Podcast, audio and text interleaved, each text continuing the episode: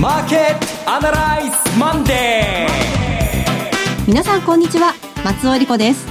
マーケットアナライズマンデーをお送りします。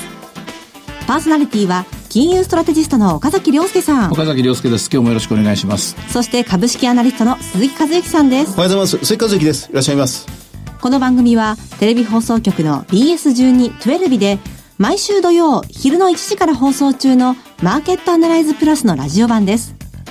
海外マーケット、東京株式市場の最新情報、具体的な投資戦略など耳寄り情報満載でお届けしてまいります。さて、前場ですけれども、ずいぶん下げてますね。そうなんですね。これいろんな複合要因なんですけれども、えっと、今日はやっぱ雇用統計の話をしなきゃいけないと同時にもう一つやっぱりファーウェイの問題がどんなふうに広がっていくのかというやつですね。これを日本株に落とし込んで、話さなきゃいけない、えー、大変な重責を 担わされてると思いますね、はい、この1週間で随分また目まぐるしく変わりました。本当ですね。先週の今日はその米中首脳会談がまあなんとかあのうまくそれなりにうまくいったという、まあ、プラス方向で始まったんですよね、はい、それからもうさまざまなことがまた1週間で起こってしまったということですもんね。そのあたり踏まえながら、今日も放送をお送りしたいと思います、この番組は株365の豊商事の提供でお送りします今週のストラテジーこのコーナーでは今週の展望についてお話しいただきます。まず、経済の環境として分かっているところをですね、最初にお話したいんですが、雇用統計は3.7%で、えっと、 nonfarm payroll が15万ぐらいでしたかね、失業率3.7という形で、別に経済は悪くはなっていないです。悪くはなっていないどころか、賃金はやっぱりまだまだこう圧力がかかっているという状況ですから、あの、金利の引き上げは12月はおそらくあるでしょう。うん、で、12月があった後、1月来年以降どうなるかっていうのは議論分かれるところなんですが、少なくとも緩和できるっていうかですね、うん、そういう環境ではないです。あの、株式市場は下がってくると金利の引き下げを求めがちですけども、すぐにはこれは来ないだろうな。えー、ただ、景気については、まあ当たり前ですけども、もう人もいないのに経済は進みませんしね。で、人手不足をなんとか無理やりよその会社から引っこ抜こうとすれば、それは賃金は上がってきちゃいますから、やっぱりアメリカ経済はとりあえずキャパシティの限界にですね、いるんだということは、よく認識された雇用統計ではなかったかなと思います。これが一つ。はい。それがもう一つ、日本の GDP 統計下方修正されました。あの、一応災害の影響っていうのはもう織り込まれていたはずなんですけども、設備投資関連のと修正ですね、これが大きくなってきた。これやっぱり、米中首脳、米中のですね、貿易戦争の影響が、経済に少し現れてきたというふうに考えていたと思います。以上、この二つを考えると、日本株には少なくともですね、やはり売り圧力は今週もかかっていたわけです。はい。え、ここに、ファーウェイ問題というかですね、米中の、これは貿易問題ではないと思います。え貿易問題ではないというのは、ライトハイザー、通商代表がですね、今日も言ってたんですけども、90日ルールでですね、えー、次の2000億ドルの関税を引き上げるかどうかの問題と、今回のファーウェイは別物だ。切り離して考えると、はっきり言明しました。ですから別にファーウェイのことがあるからといって、米中のこの貿易戦争を収束させる気はないという、そういうイメージですね。メッセージですね。で、ファーウェイの、例の COO でしたか、CFO でしたが、あの、あの、お嬢様ですね、創業者のあの方が捕まったのが12月1日。で、12月1日のが米中首脳会談、くしくも。うん、で、その後週明け、えー、これで米中首脳会談がとりあえず休戦状態に90日間の休戦に入ったと思って、顔を上げて、えー、さあ前向きに、えー、買い戻そうかと、何を買おうかなと思っていたところにこのニュース。はい、このニュースなんですが、アメリカの方ではおそらくカナダからですね、リークはあったんじゃないかと思います。特に HSBC、香港上海銀行からのですね、情報でしたから、少なくとも香港上海銀行と取引のあるお客様であるとか、プライベートバンクであるとか、あるいはヘッジファンドなんかは、えー、週明けの昨日、先週の12月3日の米国株式市場、5番から急に下がり出しましたね、うん、あそこからですね、このニュース知って動いてたんでしょう。我々、東京、えー、我々日本の、東京の株式市場、我々日本の人間はね、12月7日、やぶからぼに、7日でしたっけね、えー、確かそうですね。6日でしたかね？はい、やぶからぼにこの話が出ておたおたしているという、おたおた状況の中で、まだ月曜日スタートしたところだと思いますね。うんあの、本当にあの、切り離して考えるべきだ。その、経済問題と、まあ、こういう、対イラン制裁に対しての違反行為は、こう、別物だってことを、アメリカの当局者よく言ってますけどね。やっぱりこれ、別に考えた方が前に進みやすいんでしょうかね。いや、政治家は別に考えろって言うんですけれども、経済の人間は一緒に考えないと、それどう、どういう形で織り込まれるかわかりませんし、これ何よりも今、囚人のジレンマ状態になってるわけなんですよ。どういうことかっていうと、えー、捕まったあの女性とですね、えっと、副社長でしたっけ？と、それから、えー、米国、えー、っと、中国の首脳との間は情報が今、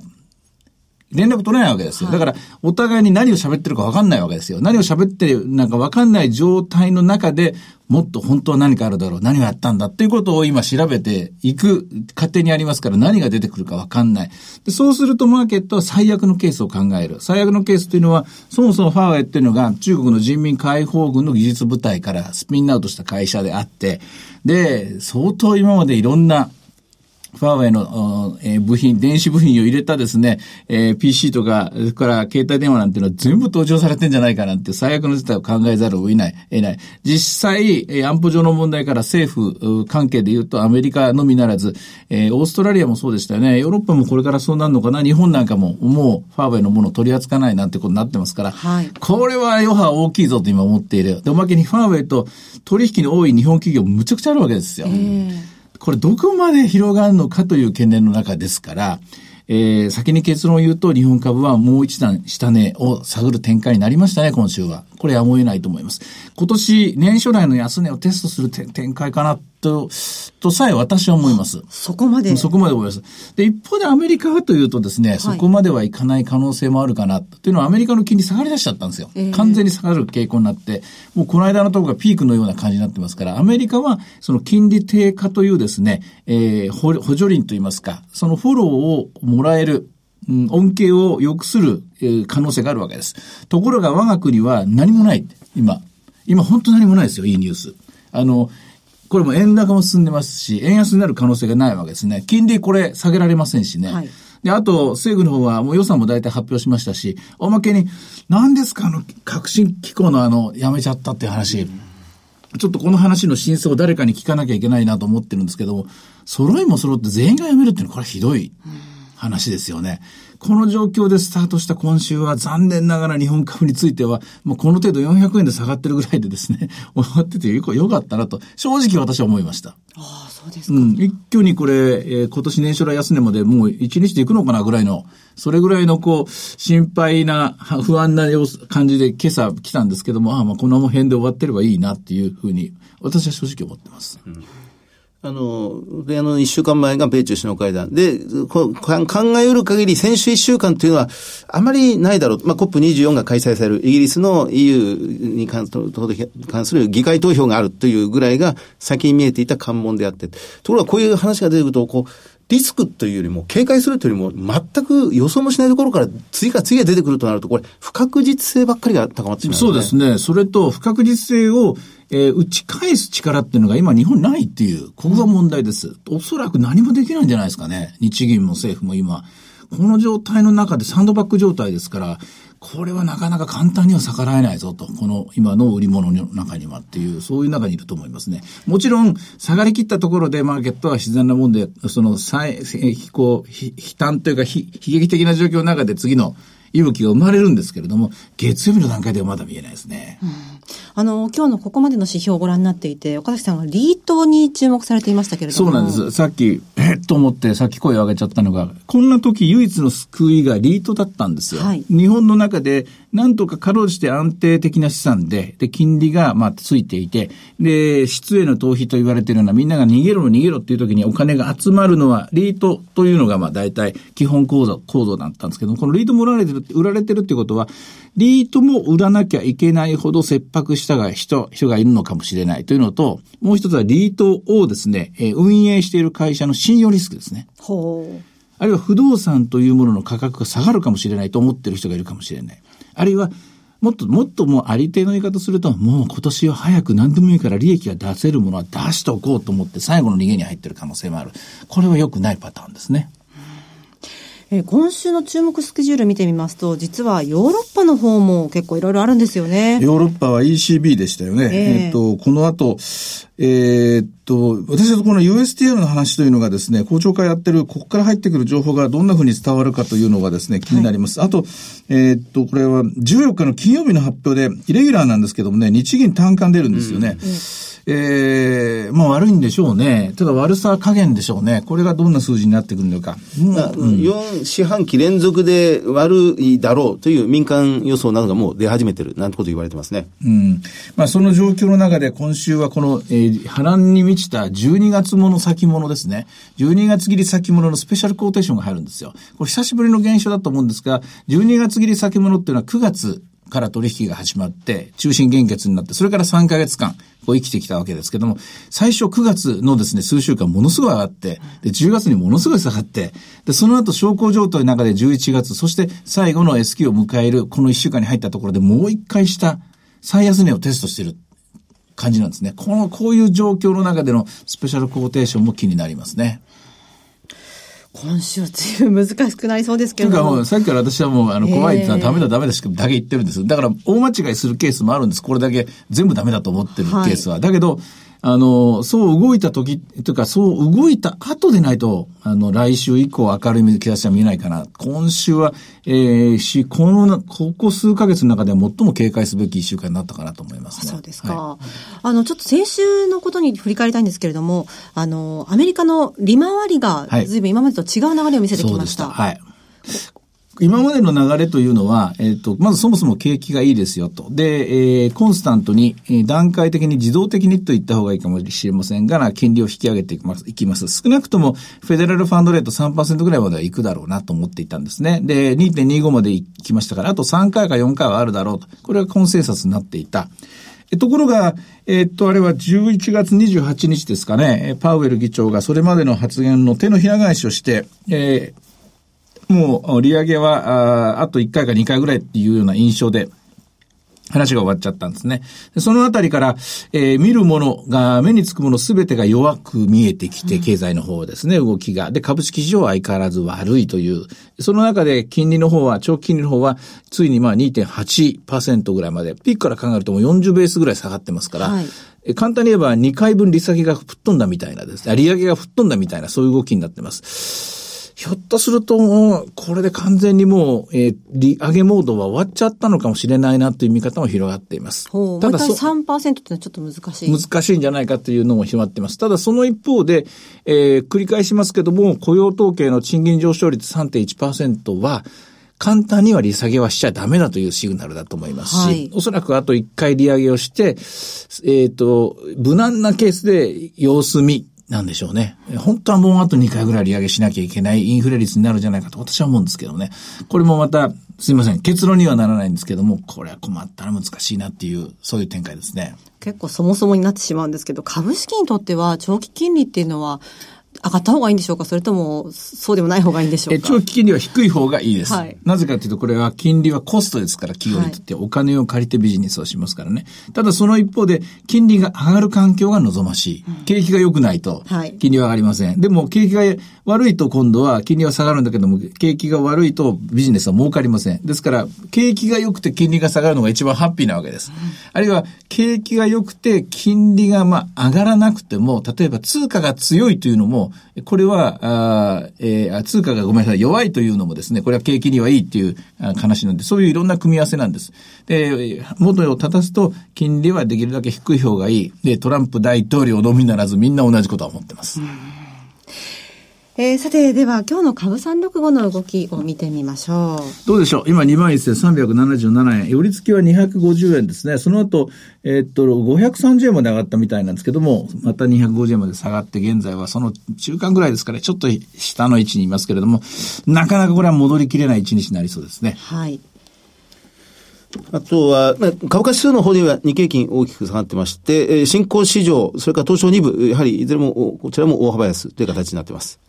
為替はどうでしょうか？為替は本来ならば、ここがこれもまた意見の分かれるところです。これだけ、えドルがえっと、これだけ株が弱くなって金利が下がっているならば、110円ぐらいまで行ってもおかしくないだろうと思うんですが、まだ112円台。ね、ということは、為替の方は、いやいや、簡単には FRB は利下げはしないだろうし、今までの金利格差は減ら、小さくはならないだろうしと。長期金利の下落も2.75ぐらいで止まるんじゃないか、みたいな見通しじゃないですかね。えー、ここがまあ、あ最後の砦と言っていい日本株、あるいは日本企業への支援材料になります。はい。一方、ボラティリティですが。ボラティリティは当然のことながら23.82ですね。で、アメリカもそうなんですが、ボラティリティの高止まりと言いますから、あ高い位置でずっとこれもう3ヶ月続きました。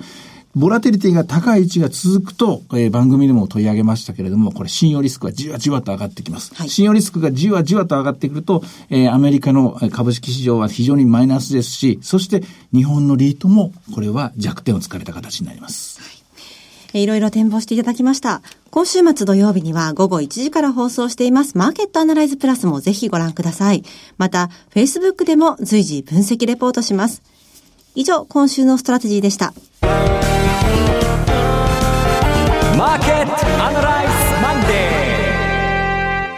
それではここで株365の豊か商事からのセミナー情報をお伝えします。今度は大阪で豊か商事資産運用セミナー in 大阪が開催されます。来年の1月19日土曜日、12時半会場、午後1時開演です。岡崎さんご登壇ということですけれども。そうですね。年明け、えー、セミナーことはじめはこちら、豊か商事さんの大阪で、えー、来年はスタートすることになります。えー、盛りだくさんにならざるを得ないでしょうし、資料の方は全部、全部新規になると思いますので、はい、そこ注目してください。はい会場は TKP 大阪堺筋本町カンファレンスセンターホール 3A です。ご応募は豊か商事お客様サポートデスク。フリーコール0120-365-281 0120-365-281です。受付時間は土日祝日を除く9時から午後7時です。株式と為替の両方のお話が聞けるセミナーです。大阪はもちろん関西の皆さんふるってご応募ください。なお、会場では取扱う商品の勧誘を行う場合があります。次はテレビ番組のお知らせです。いつでも全国無料の放送局 BS12-12 では月曜日から金曜日の夜8時から昭和を代表するホームドラマ時間ですよ第3シリーズを放送中です。下町の風呂や人情戦闘、松の湯を舞台に繰り広げられる人間模様を爽やかに描く大人気シリーズ。ぜひご覧ください。チャンネルの見方がわからない方は、視聴者相談センターへお電話ください。オペレーターが視聴方法をわかりやすくお教えします。03-5468-2122 03-5468-2122 BS1212 視聴者相談センターまで。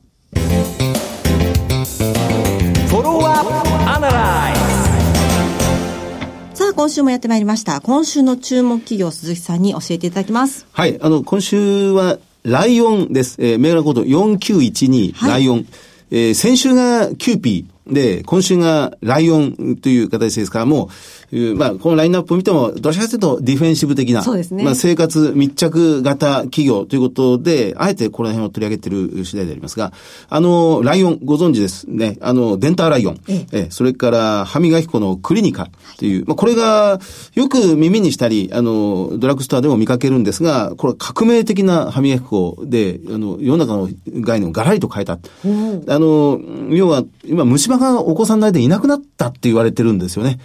あんなに虫歯だらけで、私たち小さい頃悩んでたんですが、お子さんが虫歯がなくなった。まあ、ゼロではもちろんないんですけど、相当激減してるっていうのは、やはりこのライオンもそうですが、そう、は、歯磨き業界っていうんでしょうか。はい、この歯科、口の中の、その医、医療というものが、その概念が劇的に変わって、で、えー、この、まあ、10年、15年ぐらいだったということみたいですけどね。確かに子供の頃、今ほど歯を磨け、歯を磨けっていうのがなかったような気がしますし、そうですね。歯間ブラシなんていうのもね、なんか最近なような気がしますけどありませんでした。はい。あの、まあ、年を取っても歯を残せ、抜くなってことが盛んに言われるようになって、要はあの、フッ素を、この歯磨き粉の中にたくさん入れる、フッ素を残して、で、まあ、口の中の雑菌を増やさないような効果、そして、この歯垢をちゃんと取れるような歯磨き粉、それがこのクリニカという、いう、その予防の、まあ、効果が非常に強い。まあ、ここれがライオンの、まあ、一つのこの大きな起爆剤だったんですけどね。あの、過去5年間ぐらいで、これ12月決算で間もなく決算締めるんですが、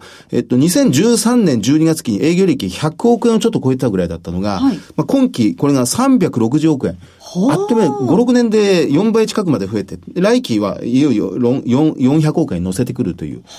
こういうあの、安定的に伸びる、いわゆるディフェンシブと言われているような業界の中でも、まあ、全部が全部ではないにしても、ライオンのように、その飛び抜けて業績を変化させる企業というのが、ここ4、5年ので随分出てきてるなという気にさせるような動きですね。あの、特徴的なのは、もう今も何回か申し上げましたが、要は健康で長生き。はい、例えば、目のお薬、えー、お肌のお薬、胃腸のお薬、えー、それからまあ、癌になったらって、今これからノーベル賞の授賞式そろそろありますが、あの、まあ、そういう画期的な新薬もありますけど、歯も、これ健康で長生きするためにとても重要な、もう病気の源は歯であるということも言われていて、うん、その分野で何か注目企業を探そうとすると、ライオンあたりになっていくということになりますよね。あの、時価総額が6500億円ぐらいです。はい、で、この3年間ぐらい、やはり随分大きく株価上がったのですが、ここは足元ではさすがに少し調整していて、えー、バリエーションで穏やかになってきたと。えー、売上が今期見として3500億円ぐらい。営業利益が、まあ、そういう360億円ですから、まだ少し割高といえば割高なんですが、まあ、一頃よりは随分落ち着いてきました。えー、PER が25倍ぐらい予想で、PBR が3.7倍ぐらい、うん、ROE14% 程度ということですから、まあ、業績的にはもうまた申し分ないというところでありますね。はい。えっ、と、今、12月決算を控えているところですが、えっ、と、第三四半期の営業利益が21%増益。で、進捗率が80%ぐらいですので、このままいけば、えー、まあ、12月締めて、えー、来年の2月ぐらい出てくる決算は、かなり上振れして、増額修正されてくるのかなというところでありますね。はい、岡崎さんは、歯への意識ってどうですか？あのー、昔はいい話してたんですけどね。でも本当にビジネスとしてこれだけ大きくなるとは、10年前は、10年前っていうか正直言うと20年前ですね。あの、ライオンについて言うと、その、もう少し聞きたいのは、この5年のジャンプしたところっていうのが、